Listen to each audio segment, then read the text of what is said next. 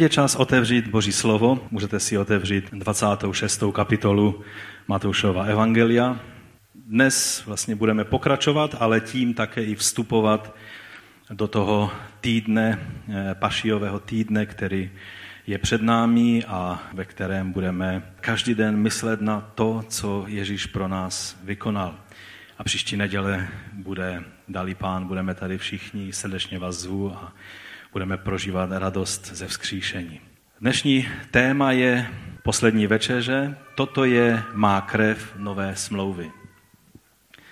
A já bych vás poprosil, abyste povstali ke čtení Božího slova. Budu číst od 17. verše.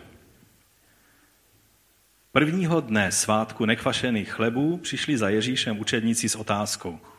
Kde ti máme připravit velikonoční večeři? Odpověděl jim, jděte k jistému člověku ve městě a řekněte, mistr vzkazuje, můj čas nadešel. U tebe budu se svými učedníky slavit hod beránka. Učedníci tedy udělali, jak jim Ježíš uložil a připravili beránka. Večer, když byl za stolem z dvanácti, uprostřed jídla řekl, Amen, říkám vám, že jeden z vás mě zradí. Zcela zdrcení se jeden po druhém ptali, snad to nejsem já, pane. Zradí mě ten, kdo se mnou smočil ruku v míse, odpověděl jim. Syn člověka sice odchází, jak je o něm napsáno, ale běda tomu, kdo si nás člověka zrazuje. Bylo by pro něj lepší, kdyby se vůbec nenarodil. Jeho zrádce Jidáš na to řekl, jsem to snad já, rabi? Sam si to řekl, odpověděl mu Ježíš. Když jedli, Ježíš vzal chléb, požehnal, lámal a dal učedníkům se slovy, vezměte a jeste, toto je mé tělo. Potom vzal kalich, vzdal díky, podal jim ho ze slovy, píte z něj všichni. Toto je má krev nové smlouvy, která se prolévá za mnohé na odpuštění hříchů. Říkám vám, že od této chvíle už neokusím plod vinné révy až do dne, kdy ho s vámi budu pít nový v království svého otce. A když zaspívali žalm, odešli na Oliveckou horu. Tehdy jim Ježíš řekl, v tuto noc ode mě všichni odpadnete.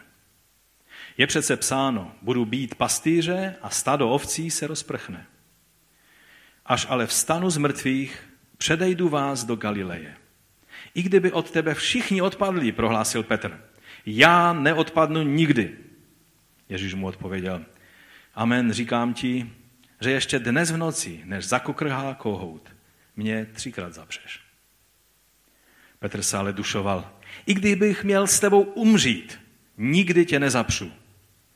A podobně mluvili i všichni ostatní učedníci. Pane, tak tě prosíme, aby si otevřel toto písmo před námi a dal nám prožít to, co jsi pro nás dnes skrze toto slovo připravil. Učiň to skrze svou milost a skrze zmocnění Tvého svatého ducha. O to tě, Otče, prosíme ve jménu našeho Pána Ježíše Krista. Amen. Amen. Můžete se posadit? Před námi je to úterý, na které se velice těšíme, protože možná někteří z vás jste už prožili eh, Pesachovou sederovou večeři, někde eh, jinde, v nějaké skupince nebo na speciálním setkání, ale jako zbor, jako společenství božího lidu, které je tady, eh, se zhromáždí v křesťanském centru, kde žijeme jako, jako zbor, tak eh, to bude poprvé v tomto, tímto způsobem. A vlastně je to něco, co první křesťané velice důvěrně znali, protože pro ně byla, byl Pesach něčím samozřejmým. A když se pak přidala k tomu eh, památka Večeře Páně, kterou zpravidla prožívali každý týden, tak eh, jednou ročně vždycky ještě si i připomínali a prožívali svatek Paschy. A víme, že apoštol Pavel ve svém listu ke korinským křesťanům Právě to je ten jediný svátek, který on doporučuje, abychom ho světili, abychom ho světili s nekvašeným chlebem, který má být vyjádřen tím, že budeme bez vědomého hříchu e, prožívat tento svátek. Takže toto je, to úterý je před námi a e, nějak tak to vyšlo, že zrovna v té naší pouti Matoušovým evangeliem jsme došli v tomto 75. dílu zrovna tady do tohoto bodu.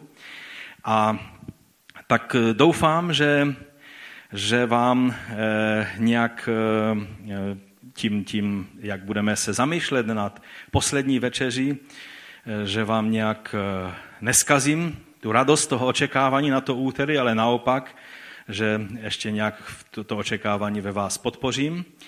Ta otázka totiž první, kterou chci položit jako první bod je, byla poslední večeře skutečně Pesachovou večeří? To je otázka, která, když eh, bude záležet, jak si na ní odpovíme, protože pokud bychom si na ní odpověděli, eh, že nebyla, tak eh, tato naše úterý bychom pak museli dosti revidovat, že? Tady je napsáno v tom 17. verši, že prvního dne svátku nekvašených chlebů přistoupili učedníci k Ježíšovi a řekli, kde chceš, abychom ti připravili k jídlu velikonočního beránka.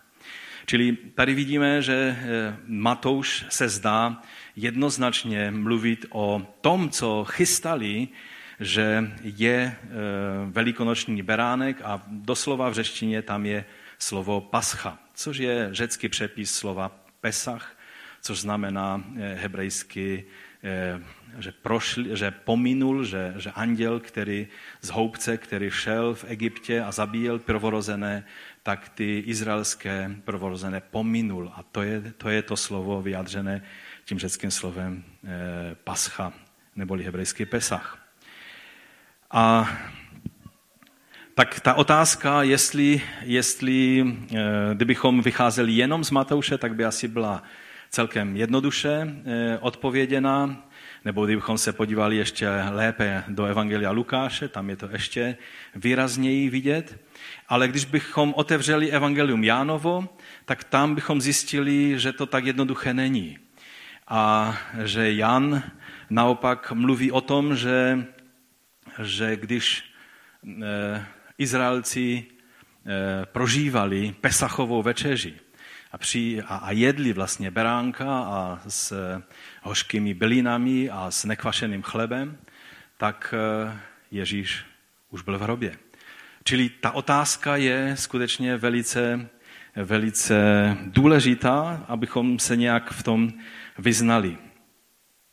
S určitou nadsázkou bychom mohli říct, že sederem ta večeře ani být nemohla, protože takové to, takový ten systém toho, jak vlastně Židé prožívají sederovou večeří od té staré doby, tak se ten systém vytvořil až po 70. roce, kdy byla nutnost vlastně definovat, jak teď se budeme chovat, kdy chrám, který byl středobodem židovského života, kdy vlastně všechno se točilo kolem chrámu. A beránka si nemohl někdo jen tak eh, někde zabít a, a připravit k večeři, ale e, musel ho přinést do chrámu a vlastně čekat na tu hodinu H, byla to 15. hodina eh, odpoledne, třetí hodina odpoledne, 14. Nisanu přesně eh, v předden eh, toho eh, velikého svátku, který pak trval sedm dní. A tehdy první várka těch beránků byla obětována a dělali to kněži. A takhle to mělo probíhat, pak teprve dali toho beránka těm, těm lidem, tomu člověku, který ho přinesl pro tu svoji skupinu, která měla čítat mezi deseti až dvaceti účastníky, z pravidla to byla rodina. Takže e, pak, když chrám byl zničen, tak se muselo definovat, jak bude dále probíhat vlastně tato slavnost a tím se vytvořil ten e, průběh e, a všechny ty věci a symboly, které jsou dnes obsažené a se kterými se, věřím, budeme moci seznámit v úterý, kdy nám bratr Barčuk, který sám je žít, bude, bude tyto symboly vysvětlovat a přibližovat a prakticky to celé prožijeme spolu. A vlastně i když to bylo takhle definováno někde až kolem roku 200 e, a zapsáno v Myšně, jejíž komentářem je Talmud, takže proto víme přesně, jak ty věci, jak ty věci byly napsány, tak jak to probíhalo v době, kdy byl chrám, tak máme velice kusé informace. A, a vlastně potom, když oni řešili tu otázku, to dilema, jestli, jestli beránka eh, lze mít, toho pečeného, protože on nesměl být nějak jinak upravený jenom na ohni, jestli mají mít nebo ne, tak eh, třeba názor Gamaliele mladšího byl, že by měl beránek pokračovat, ale byl přehlasován a vlastně rozhodnutí bylo, že beránek nemůže být, protože není chrám. Až bude chrám někdy v budoucnu, potom by zase mohl být beránek. Takže vlastně beránka nahradila maca, nekvašený chléb a když se jí maso, eh, tak se jí vždycky většinou hovězí nebo jiné maso než, eh, než eh, beránek, tak jak byl v době chrámu. Ale podle Gamaliele mladšího, tehdy v době chrámu byly prostě, ten průběh byl mnohem jednodušší, ale musel vždycky obsahovat tři prvky. Za prvé toho beránka, který byl speciálním způsobem eh, obětovan v chrámu a kterého si pak přinesli a, a připravili. Musel obsahovat macu, čili ten nekvašený chléb a musel obsahovat marot, to znamená ty hořké byliny. To byly tři věci, které, eh, které ta večeře musela obsahovat a všechno ostatní už je eh, vytvořené tou tradicí židovskou halachou a je to hezké a věřím, že budeme tím požehnáni. Ale ta závažnější otázka je, kterou jsem položil, jestli poslední večeře, kterou prožíval Ježíš se svými učedníky, vůbec mohla být Pesachovou večeří, když on sám byl obětován v době obětí jako, jako e, pašiovi nebo Pesachovi beranek. Debata kolem toho e, je velice komplexní a, a, a velice komplikovaná a, a nebudeme se tím nějak podrobně zabývat, protože to není naším cílem dnes. Ehm, a, a jsou dávány různé, různá řešení a, a jak ty informace, které máme dnes k dispozici, jsou mnohem, mnohem obsáhlejší než ty, které měli kdysi, třeba za doby reformace. Dneska víme, že existovaly různé kalendáře, že měli svůj kalendář saduceové, měli svůj kalendář farizeové, který byl ten hlavní, podle kterého eh, se ty věci děly, eh, že byly nějaké, eh, jsou nějaké indicie, že galilejští židé trošku přistupovali jinak ke kalendáři a k vypočítávání těch dnů. Také víme, že esenci, kteří byli v Kumránu, Eh, měli komunitu, ale měli také silnou komunitu v Jeruzalémě a zrovna to bylo v tom místě, kde byla ta horní místnost, která se dochovala potom i po letnicích, tam vlastně vzniknul jeruzalémský sbor, že byla v té části Jeruzaléma, která, eh, ve které žili ti esenci a oni se řídili eh, tím kalendářem ještě té starší doby, který byl solární a nelunární, to znamená, že pro ně vždycky pascha vycházela na úterý, nikdy Nikdy se to nepřesouvalo tak, jak v lunárním kalendáři, eh, podle, podle úplníků a tak dále a tak dále. Čili eh, snaží se mnozí najít nějaké řešení a eh, já jsem taky před časem do časopisu psal nějaký článek na toto téma, tak když se podíváte do některých starších čísel, tak to tam najdete. A je to fascinující, zajímavé a, a dá se různé, různé varianty v tom nějak hledat.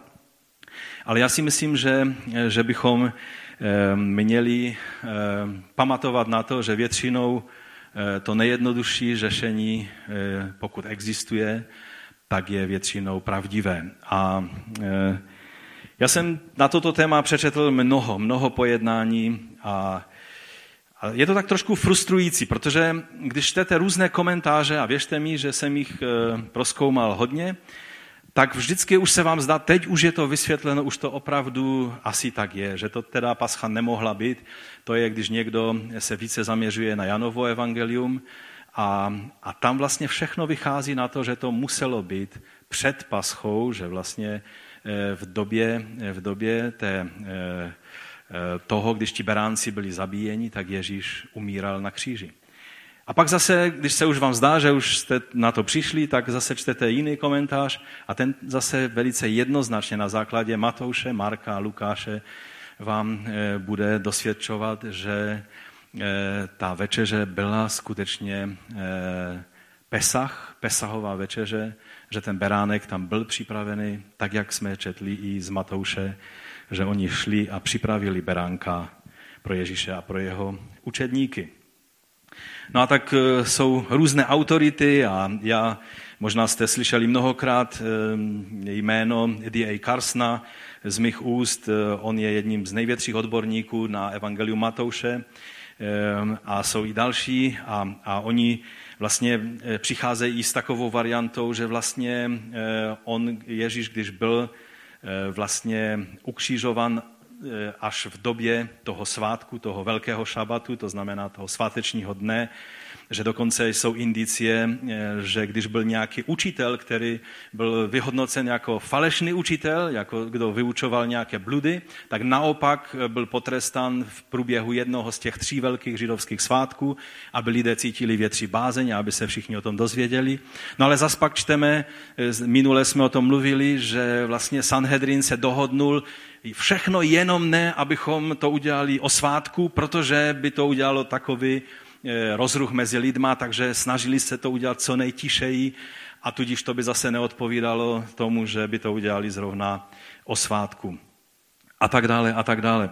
Takže eh, když už se vám zdá, že, eh, že jste pochopili, co, co píše Jan, tak, nebo co, co, co mluví ti, kteří se těch prvních tří evangelií nějak to vysvětlují na základě těch tří evangelií, tak potom čtete Jana a tam eh, přijdete k závěru, že když první várka beránku umírala, umíral Ježíš jako ten jediný pravý paschální beránek.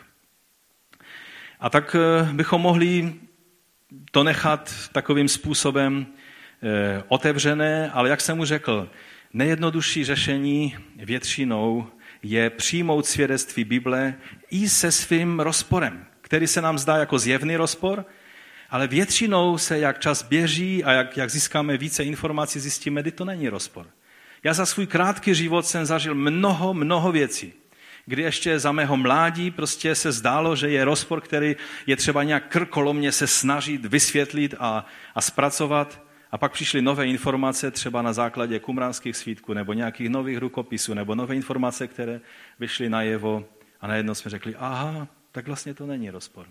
A já vám chci navrhnout, že i v tomto případě je dobré, abychom vzali slovo e, Bible, evangelii těch prvních třích, e, první tří evangelii, že oni jednoznačně mluví a nedá se to obejít, i když jsou mnozí, kteří to krkolomně se snaží obejít, to byla Pesachová večeře.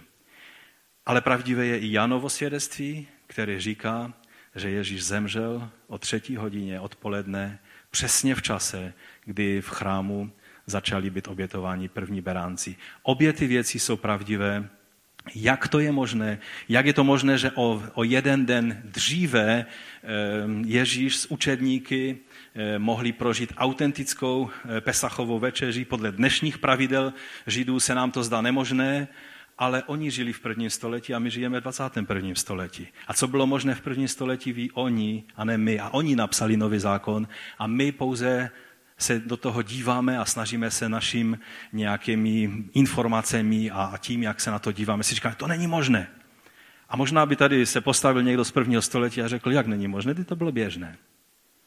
Když bylo třeba, udělalo se hostinu o den dříve, bylo to možné, protože to a to a to a to, to, to a to my nevíme, ale oni by věděli. A proto je vždycky nejlepší způsob, protože tak řekl pán Ježíš, slovo Boží nemůže být porušeno, Čili jestli je něco porušeno, to jsou naše informace. Z části poznáváme, nemáme všechny informace a proto než se snažit to nějak harmonizovat a, a snažit se nějak e, řeckým způsobem z té téze antitéze vytvořit syntézu a nějakým způsobem to krouhnout, nechme to být tak, jak to je ve svědectví, v apoštolském svědectví Nového zákona.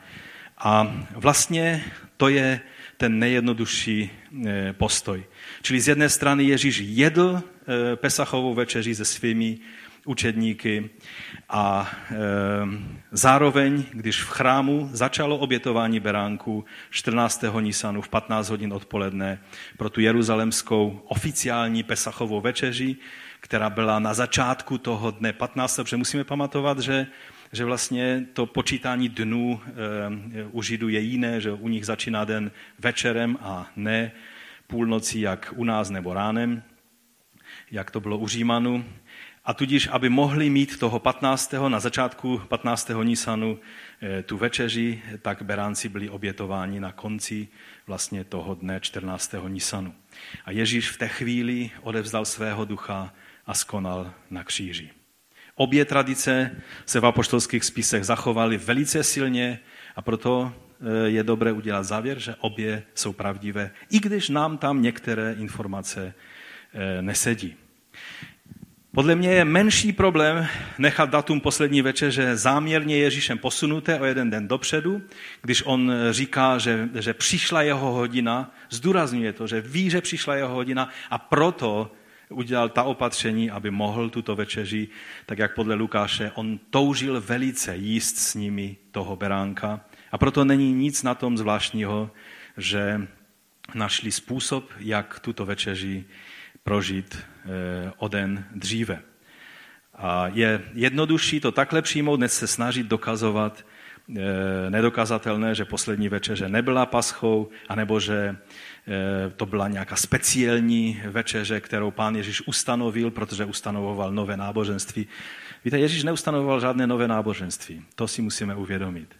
Ale my jsme byli vštípení do toho, co už tady od začátku bylo že Bůh svůj, své dílo spásy započal od počátku a v Mesiáši našlo naplnění a my jsme byli vštípeni do toho izraelského kmene a jsme součástí božího díla spásy.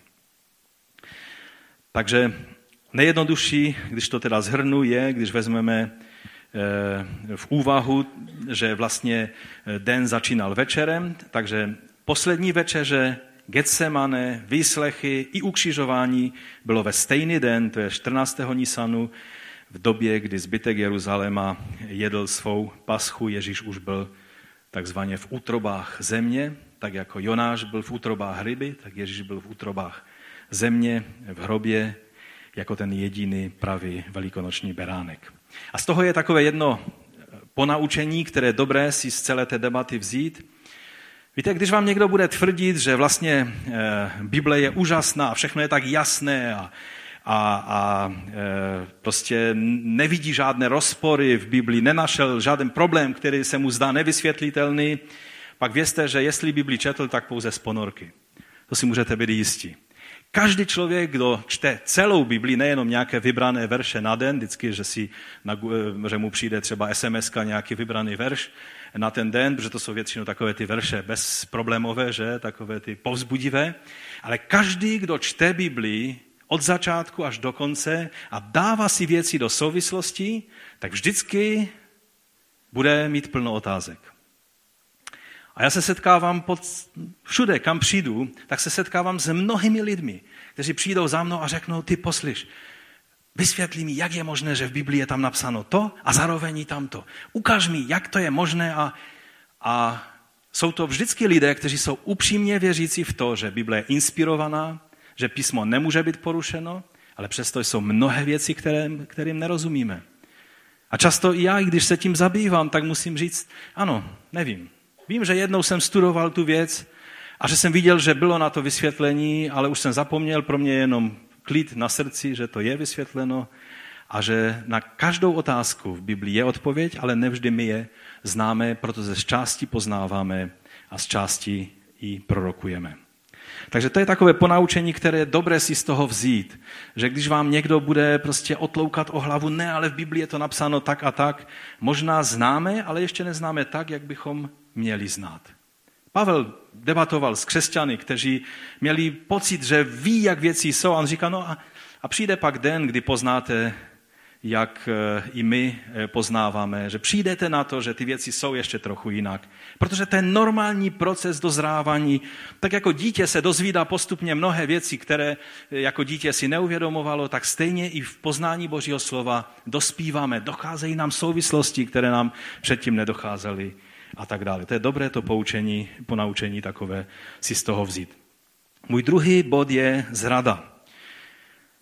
Jsme u nádherné zkušenosti poslední večeře, kdy Ježíš prožívá potom všem, co, co prošel v té službě, s tou celou opozicí a, a ty konflikty, které měl s, s farizejí a saducejí a, a všemi těmi, lidmi, tak eh, by se zdálo, že ta poslední večeře bude takovou nádhernou zkušeností, kdy, kdy budeme vidět jenom ty hezké věci a najednou tady nás Matouš přivádí hned v druhém bodu toho textu k Jidášové zradě. A ta otázka je, čím se liší Jidášova zrada od Petrova zapření? To je taková otázka, kterou si určitě jste si už položili. Oba dva zhřešili. Oba dva zhřešili velice zbabělým a škaredým způsobem. Jak to, že jeden skončil na provazu, jako velice žalostný příběh hříšného sebevraha, který prostě nenašel jiné řešení, než to takhle skoncovat? A jak to, že ten druhý skončil jako jeden z nejúžasnějších mužů božích a apoštol Ježíše Krista? Oběma Ježíš předpověděl, že se to stane. Jak Jídáši řekl, že ho zradí, že? A, a vlastně dal mu najevo, že o tom ví a že, že e, jakoby mu, mu předpověděl ty věci. A stejně tak i Petrovi. Z toho textu, jak jsme četli, tak Ježíš předpověděl věci, které až nás svírají, e, svírá srdce, když si uvědomíme, že Ježíš jen tak mu řekl, ty se mě zapřeš. Pane, ne, já nechci. Každý z nás bychom zavolali, pane, já nechci tě zapřít. Nechci se tvého jména zapřít. A Ježíš mu řekl, ještě ani kohout nezakokrhá, ještě ani ta noc nebude u konce a, a už budeš třikrát mít možnost a třikrát selžeš. Víte, vždycky, když to čtu, tak se mi to zdá strašně kruté, ale přitom je to pravdivé. A Ježíš mu to takhle předpověděl. Ale jak to, že u jednoho byla naděje a byl život a u druhého, byla, bylo zoufalství a smrt? Rozdíl byl v tom, že Jídáš setrvával v hříchu a hrál dvojí hru. Jídáš žil dvojí život. Jeden byla hezká, zbožná tvář, velice sociálně citlivého, jak jsme minule mluvili, eh, křesťana, který tak cítil s chudými a, a, ze všem, a přitom to byl zloděj, který prostě kradl z, z pokladny eh, peníze a nemyslel na chudé, ale myslel, co z Krista může dostat on. Hrál, měl dvojí tvář. A jenom se do těch svých sítí zamotal a pak spečetil svůj osud. Je to velice smutný příběh. Jídáš nemusel být jídášem, ale byl jídášem, protože se trvával ve svém hříchu. Vědomě pokračoval dál a hlouběji, až se do toho všeho zamotal a skončil tak, jak skončil. Petr se dostal do toho problému i přes svoji velice upřímnou snahu nepadnout. Ne, pane, já i na smrt za tebe půjdu. A Ježíš mu musel říct, budeš muset poznat svoji slabost. Dušováním a tím, že budeš tvrdit ne, já ne, i když by všichni, tak já ne, já zůstanu jak sám věrný voják v poli, budeš muset poznat, Petře, svoji slabost. Ještě se k tomu vrátíme. Jidáš se dokázal chovat tak velmi přesvědčivě, že když pán řekl, jeden z vás mě zradí, tak e, Jidáš nebyl takový podezřelý typek, který už to nějak tak na něm bylo vidět, že je tím zlodějem, že všichni učedníci by se teď na něho podívali. Aha, takže už je to tady, Jidáši. Už na tebe došlo. Tak to nebylo. Je to nenápadlo. Oni si říkají, pane, co pak jsem to já, nebo, nebo kdo to je? Každý se ptal. Já? Dokonce Jidáš říká, rabi, snad ne já. A on říká, ty jsi to řekl. Což v tehdejší řeči bylo něco jako, to víš, že ano. To víš, že jsi to ty. Něco v tom smyslu.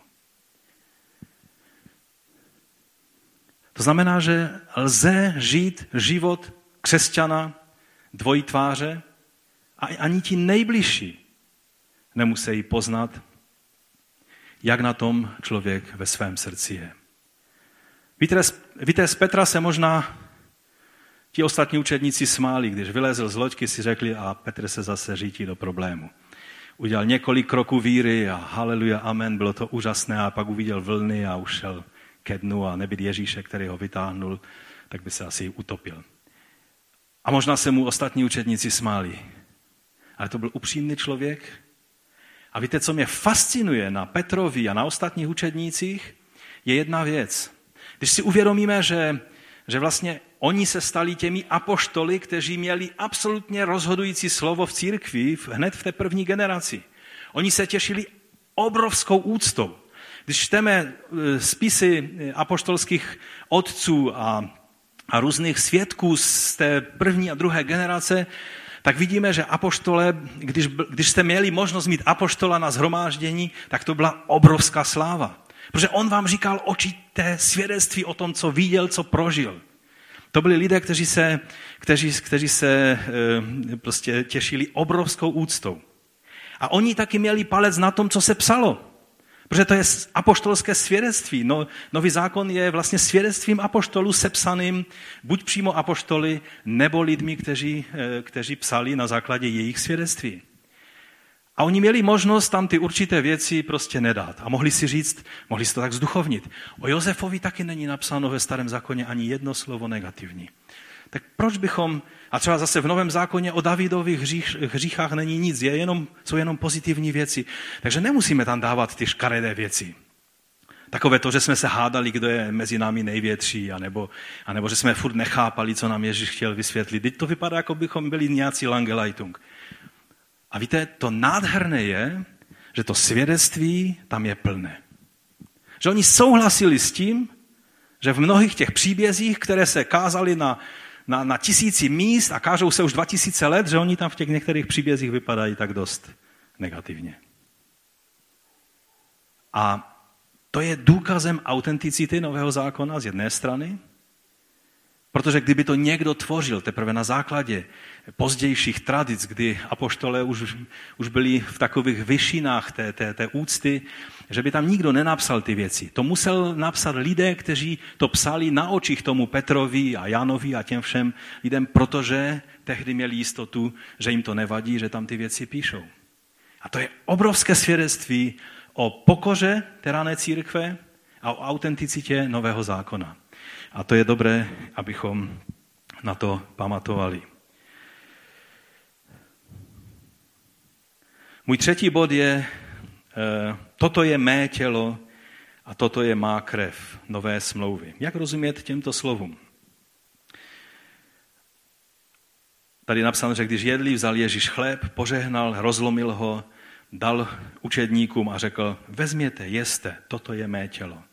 Pak vzal kalich, vzdal díky, a dal jim ho ze slovy, napijte se z něho všichni, neboť toto je má krev nové smlouvy, která se vylévá za mnohé na odpuštění hříchu.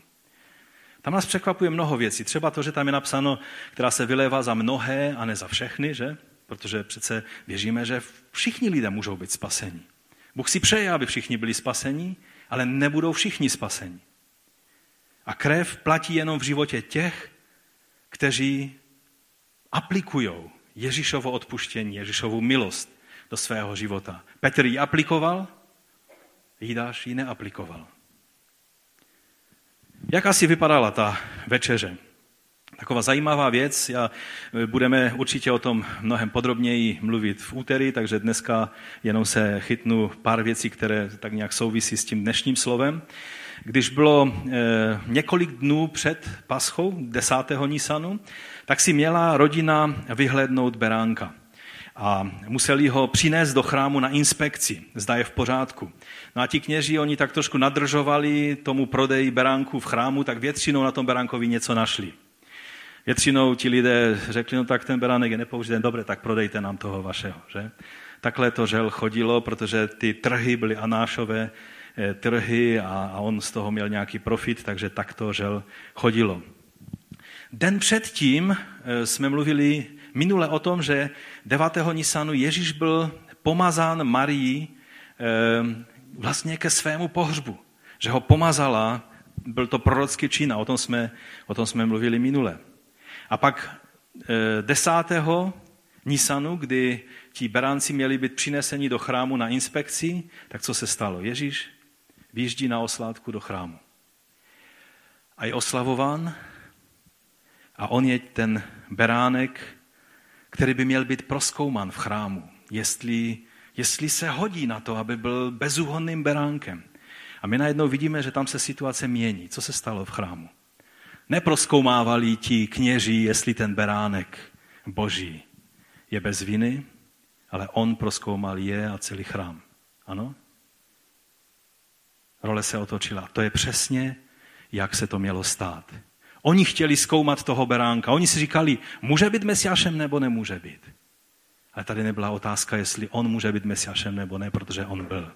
Otázka je, jestli oni z domu božího neudělali eh, jeskyní lupičů. To je to, co se stalo. Že najednou ten beránek se ukazuje jako ten, který bude soudit a ne ten, který bude posuzován. No a pak se Ježíš vrátil do Betánie, protože oni vždycky, když toho beránka už úspěšně teda měli certifikovaného, že je v pořádku, tak ho měli si hlídat a od 10. do 14. Nisanu si ho měli mít doma u sebe.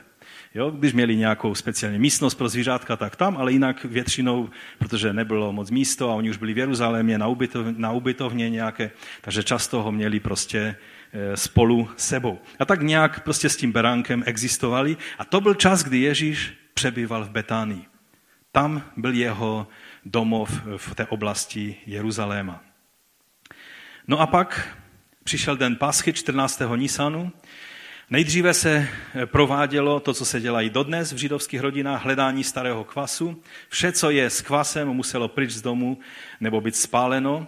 A my, když se podíváme, co Ježíš udělal s tím domem božím, tak je to taky takové prorocké očištění chrámu od kvasu, aby ta oběť eh, beránka bez viny mohla proběhnout. A eh, udělal ten prorocký čin vyhnání překupníků a prodejců z chrámu. No a pak se usedalo k velikonoční večeři.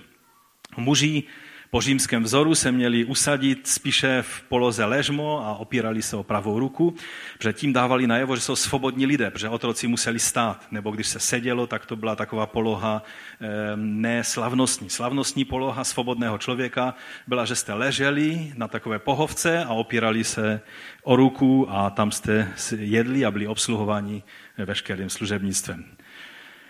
Pili se čtyři kalichy, o tom určitě bude bratr Barčuk mluvit. Bylo to sladké víno, eh, spíš ohřaté, ředěné půlka, eh, půl na půl s vodou, tak aby se někdo neopil, i když, když se podíváme do Getsemany, jak učedníci byli znavení a usínali tam furt, tak se mi připomnělo, že člověk po víně taky občas, eh, že se mu chce víc spát, než, než když nemá. A oni měli vlastně čtyři kalichy vína v sobě, že? čili Čili to usínání mohlo být taky trošku i tím způsobeno, ale vidíme, že Ježíš je napomenul, že nemáme se vymlouvat na nějaké okolnosti. No jo, večeře byla dlouhá, tak on očekával, že budou bdít a budou se modlit spolu s ním.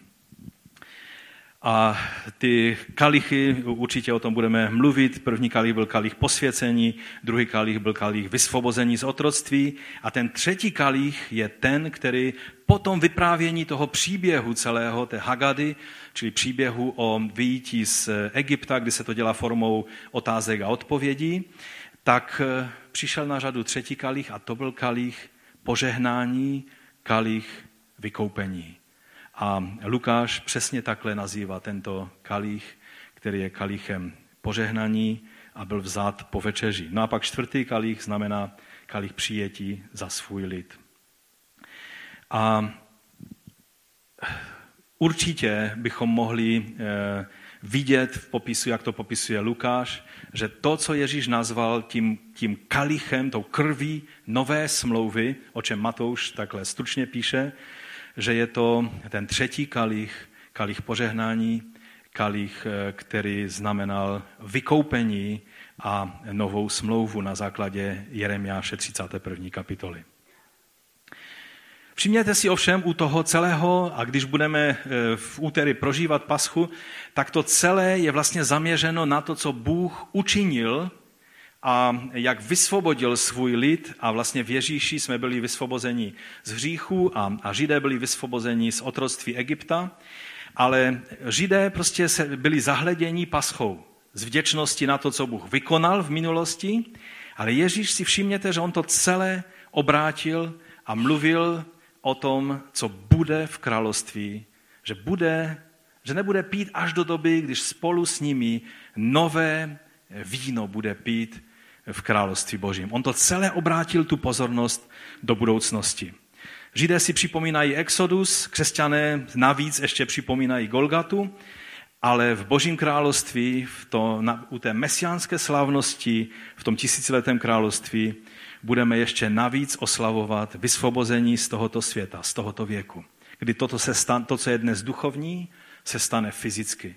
Že budeme v království Mesiáše fyzicky. Tak, jak jsme tady zhromáždění, tak budeme v trošku větším zhromáždění a v trošku slavnostnější situaci vzpomínat na to, jak byl Izrael vysvobozen z Egypta, jak jsme byli na Golgatě vysvobozeni z hříchu, jak jsme byli z tohoto světa eh, převedení a skrze vzkříšení ti, kteří do té doby zemřou a skrze proměnění ti, kteří zůstanou naživu, budeme součástí té velké slavnosti v Mesiánském království. A nevím, jak vy, ale jestli mě něco fascinuje, tak je pomyšlení, že to jednoho dne spolu prožijeme. To bude ta pravá pascha. A, a ta, kterou budeme prožívat v úterý, je takovým stínem a předobrazem téhle, téhle události. No ale jak chápat ta slova Ježíšova, toto je mé tělo a toto je má krev nové smlouvy. To jsou slova, která eh, vyústila v mnohé debaty v církvi a já fakt se nebudu tady nějak zevrubně zabývat, jenom abychom si trošku ujasnili, jak vlastně my v té věci stojíme. Víme, že Eh, katolíci zastávají názor transubstanciace, to znamená, že, že ta hostie nebo prostě ten, ten oplátek nebo to, co představuje ten chléb, že se skutečně fyzicky proměňuje na tělo Kristovo, čili že dochází k eh, prostě pravidelnému opakování Kristovy oběti. Má to za prvé pohanský původ a za druhé ta představa je i hodně silně mimo chápaní, jak rozumíme tělu. Tělo je, duch je, může být všude, ale tělo může být jenom na jednom místě. Není možné, aby na všech místech světa, eh, na mnoha místech zároveň obětovali nebo znovu obětovali skutečné tělo Kristovo, protože by muselo být všude přítomné na všech místech zároveň. A to je přesně to, čím tělo není. Čím je duch, ale čím tělo nemůže být. Čili toto je názor, který se samozřejmě z jedné strany vytvořil správným vědomím toho, že to, co se stalo v té, o té poslední večeři, je velice významné a velice důležité, ale z druhé strany, když viděli ta různá mystéria, která prožívali lidé v pohanském světě, postupně ty některé důrazy nasákly i do církve a začaly se projevovat. Takže při vší úctě je třeba říct, že tento názor není správný. Když přišla reformace, tak Martin Luther eh, udělal určitý krok správným směrem a, a jeho názor ovšem eh, říká se mu konsubstanciace, ten názor už je takový víc eh, vlastně duchovní v té věci toho eh, fyzického vyobrazení, ale, nebo přeměny tak, toho, toho chleba na, na skutečné tělo, ale Ulrich Zwingli eh, ze Švýcarska s ním polemizoval a vlastně eh, zdůrazňoval, že to, co se děje a ten chléb a víno představuje památku. Tak jako sabat se dodržovali židé jako znamení smlouvy a činili to na památku té smlouvy s Bohem, tak my vlastně si připomínáme a je to památka, je to znamení té smlouvy a je to vlastně pravdivé vyjádření, protože to všechno, to všechno eh, je obsaženo v eh, té památce Večeře Páně. Eh, tento názor zastávají baptisté a mnohé další směry v křesťanské církvi, ale pak jsou další, kteří zdůrazňují duchovní přítomnost, že sice fyzicky se ten chléb nepromění v, v tělo Kristovo, ale ale Ježíš je duchovně přítomen skrze Ducha Svatého uprostřed lidí, kteří tuto eh, památku eh, eh, přijímají a prožívají. A tudíž zdůrazňují, že to není jenom pouhá památka, jenom nějaký, nějaký prostě úkon, který děláme na památku, ale že je to autentické prožívání Ježíšovy přítomnosti skrze Ducha Svatého a toto skrze tu památku Večeře Páně prožíváme. Řekl bych, že nám tento názor je eh, dost blízký a že tak někde, někde mezi tou památkou, kdy skutečně není neděle náhradou sabatu, a tak, jak jsme mluvili v, tom, v té sérii o desateru, tak tím znamením nové smlouvy není neděle, ale znamením e, nové smlouvy, tak jak byl sabat znamením staré smlouvy, tak znamením nové smlouvy je právě památka večeře páně. Ať je v neděli nebo přes týden, tak je ta památka je tím znamením nové smlouvy, kromě samozřejmě také křtu. No a teď, když eh, je tam řeč o toto je mé tělo, čili to jsme si ukázali, že, že spíš nelze chápat fyzicky. A když Ježíš říká, toto je krev nové smlouvy, nebo jak je na jiném místě napsáno, že je to smlouva spečetěna Ježíšovou krví, tak se to dá přeložit, tak je to vlastně ukázání na slovo z Jeremiáše z 31. kapitoly, kdy je řečeno, že přicházejí dny, kdy s domem Izraela a s domem Judy uzavřu novou smlouvu, ne ovšem takovou smlouvu, jakou jsem uzavřel s jejich otci v den, kdy jsem je vzal za ruku a vyvedl z Egypta. Tuto mou smlouvu totiž porušili, ačkoliv jsem byl jejich manželem, pravý hospodin. Nuže toto je smlouva, kterou po těch dnech uzavřu s domem Izraele, pravý hospodin, svůj zákon vložím do jejich nitra a napíšu jim ho na srdce budu jejich Bohem a oni budou mým lidem. Už se nebudou navzájem poučovat a jedni druhé nabádat, poznejte hospodina, všichni mě totiž budou znát, od nejmenších až po největší z nich, pravý hospodin. Odpustím jich jejich viny a už nikdy nevzpomenu jejich hřích.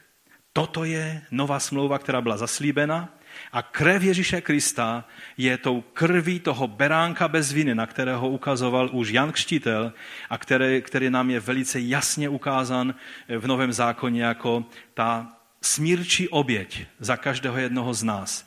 A tak jako Ježíš mnohokrát mluvil, já jsem dveře, já jsem cesta. To neznamená, že on je fyzickou cestou, že? To stejně tak, když řekl, že eh, tato krev je krev nové smlouvy, neznamená, že, že ta smlouva je, že, že víno se musí proměnit ve fyzickou krev Ježíše Krista, ale že to, co se děje, když on prolil svou krev a když my si to připomínáme skrze, skrze tento kalich, který je kalichem nové smlouvy, tak eh, s tím vyjádřujeme, že vírou se opíráme o zástupnou smrt našeho Pána Ježíše Krista na kříži a že to platí pro náš život a že skutečně to není jenom nějaký náboženský obřad, ale prožíváme autentické odpuštění našich hříchů a našich vin. A to je jak s tělem Kristovým, tak vlastně s krví Kristovou. Když Ježíš toto řekl, tak v židovském prostředí je absurdní aby ho učedníci rozuměli, jako že to je fyzická krev a že to je fyzické tělo. Pro Žida to bylo absolutně nemyslitelné. Rozumíte? Čili tam nebylo potřeba nějaké vysvětlování. už nepotřeboval v závorce napsat, ale tím nechápejte, že se to víno změnilo na krev a tím nechápejte, že ten chleb se změnil na, na tělo, protože přece to není možné. Rozumíte? Oni to nepotřebovali, protože pro ně, pro Židy to bylo naprosto jasné. Ale ta síla toho vyjádření Památky večeře páně tímto způsobem je mnohem důležitější, než si dokážeme představit. Není to jenom symbol, ale je to prožívání skutečného autentického díla Ježíše Krista, který nám odpouští, který nám prokazuje svoji milost a my si to tím připomínáme a prožíváme znovu a znovu. No a teď co říct závěrem? Tak jsem si to nazval pracovně a nic lepšího mi nenapadlo. Petrovo, ale i naše prozření. Víte, na závěr bych se chtěl dotknout jedné velice důležité, závažné věci. Četli jsme, že Ježíš jim řekl, vy všichni ode mě této noci odpadnete. To bylo tvrdé. Dokonce jim říká, že Zachariáš už o tom prorokoval, cituje jim tam to proroctví. Což je ještě tvrdší, protože najednou si uvědomili, že už před nějakými pětisty lety někdo prorokoval o tom, že oni odpadnou. Co kdybyste si přečetli nějaké staré proroctví někde, kde by se psalo a bratr tam ten a ten František nějaký prostě odpadne. To je kruté, že? A oni, Ježíš jim zacitoval to proroctví. Proč to udělal?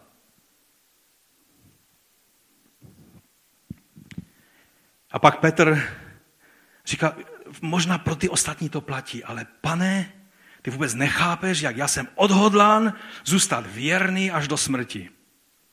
Já nikdy neodpadnu. A Ježíš mu řekl, amen, to znamená, skutečně je to tak, jak to říkám. Té noci, dřív než kohot za kokrha, třikrát se mě zapřeš. A Petr mu znovu odpovídá, i kdybych měl s tebou zemřít, určitě se tě nezapřu. Víte, mi je strašně sympatická ta, ta, to dušování se Petrovo, protože v tom je vidět rozhodnost.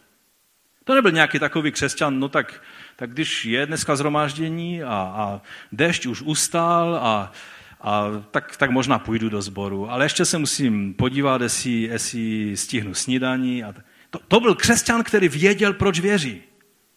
Když Ježíš se jich zeptal, a co vy kluci, když ostatní ho opouštěli, co vy budete dělat? A on říká, kam bychom šli? Ty máš slova života. To byl člověk, který věděl, proč uvěřil. To byl člověk, který se chtěl každou, za každou cenu držet Ježíše Krista. On věděl, když se tehdy topil v té vodě, co ho zachránilo, bylo to, že ho Ježíš chytnul za ruku.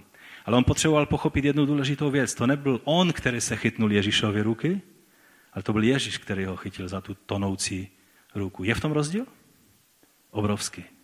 A to je to hlavní poselství celého toho dnešního příběhu, co nám tady Matouš chce říct. Víte, Matouš vždycky je mistr v tom, to jste už za těch 75 dílů doufám poznali, že vždycky ukazuje v určitých jasných náznacích, aby si lidé eh, udělali jasno tím, jak poskládat ty příběhy, jak je dávat dohromady, co vynechává, co naopak píše, co jiní evangelisté nenapsali a tak dále. Skrze vedení Ducha Svatého ehm, píše nádherný příběh o tom, co nám chce Duch Svatý sdělit. A tím popisem Večeře Páně, jak eh, Matouš, to, protože bychom četli Lukáše, bylo by to dost jiné, u Jana úplně jiné, u Marka také jiné. Matouš to píše takovým způsobem, že jak když jsem to četl, tak jsem se nemohl zbavit představy, Pane, teď to mělo být o umývání nohou a o službě a o nádherných vztazích, které máme s tebou a o učedníci mezi sebou a, a že máme brát druhé za vyšší nad sebe a tak dále. A ty tady říkáš, všichni odpadnete, jeden z vás mě zradí. Eh, ty, Petře, se dušuješ, ale než ta noc skončí třikrát. Rozumíte?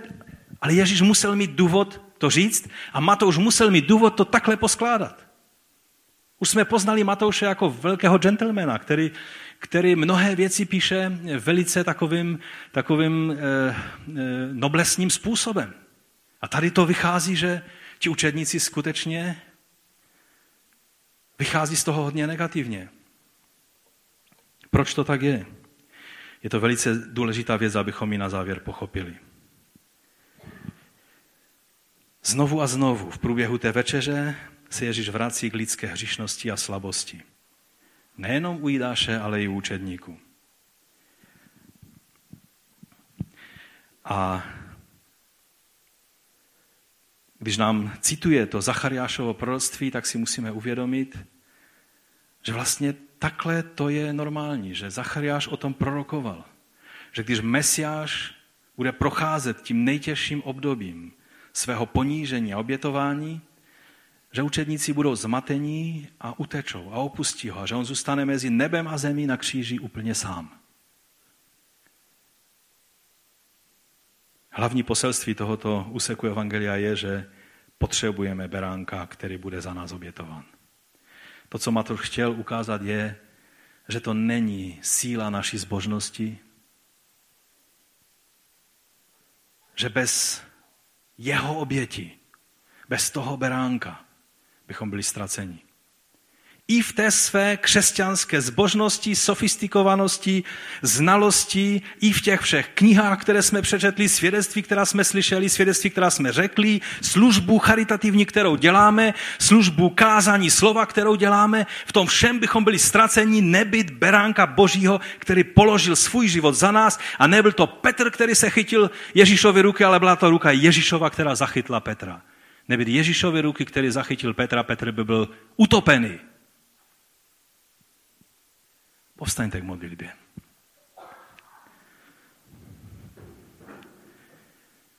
I s tím naším dušováním se, že teda nikdy, my nikdy, i s tím naším pohoršováním se na druhém křesťanovi, to, co dělá on, já bych v životě neudělal. Někdy nám Bůh musí nechat poznat naši slabost. Někdy musíme, jak Petr, hořce plakat nad tím, když z boží milosti jsme nenadělali víc škody, protože Petr mohl nadělat víc škody, než udělal. Ale to, co udělal, bylo odporné natolik, že poznal svoji slabost a potřebu toho, který za něj zemřel. Který zrovna za něj umíral.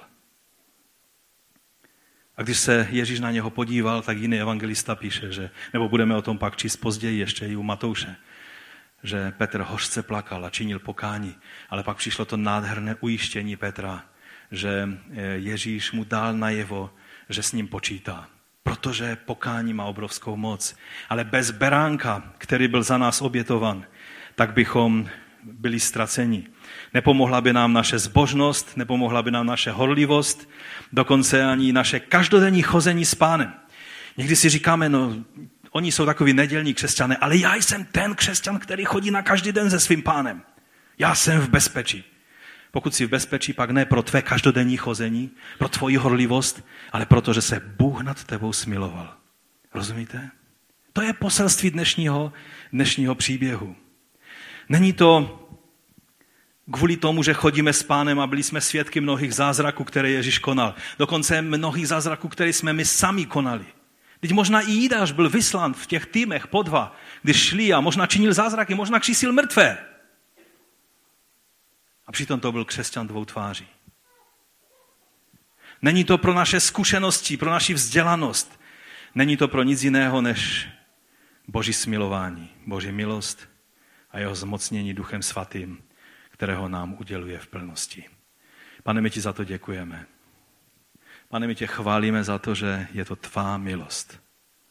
Že to není nic jiného, co nás drží že i když učedníci a Petr museli poznat svoji slabost, svoji zmatenost, když šli potom do Emauzu a říkali si, a my jsme doufali, že on zachrání Izrael. My jsme doufali, že on, že on bude ten, kterého jsme očekávali.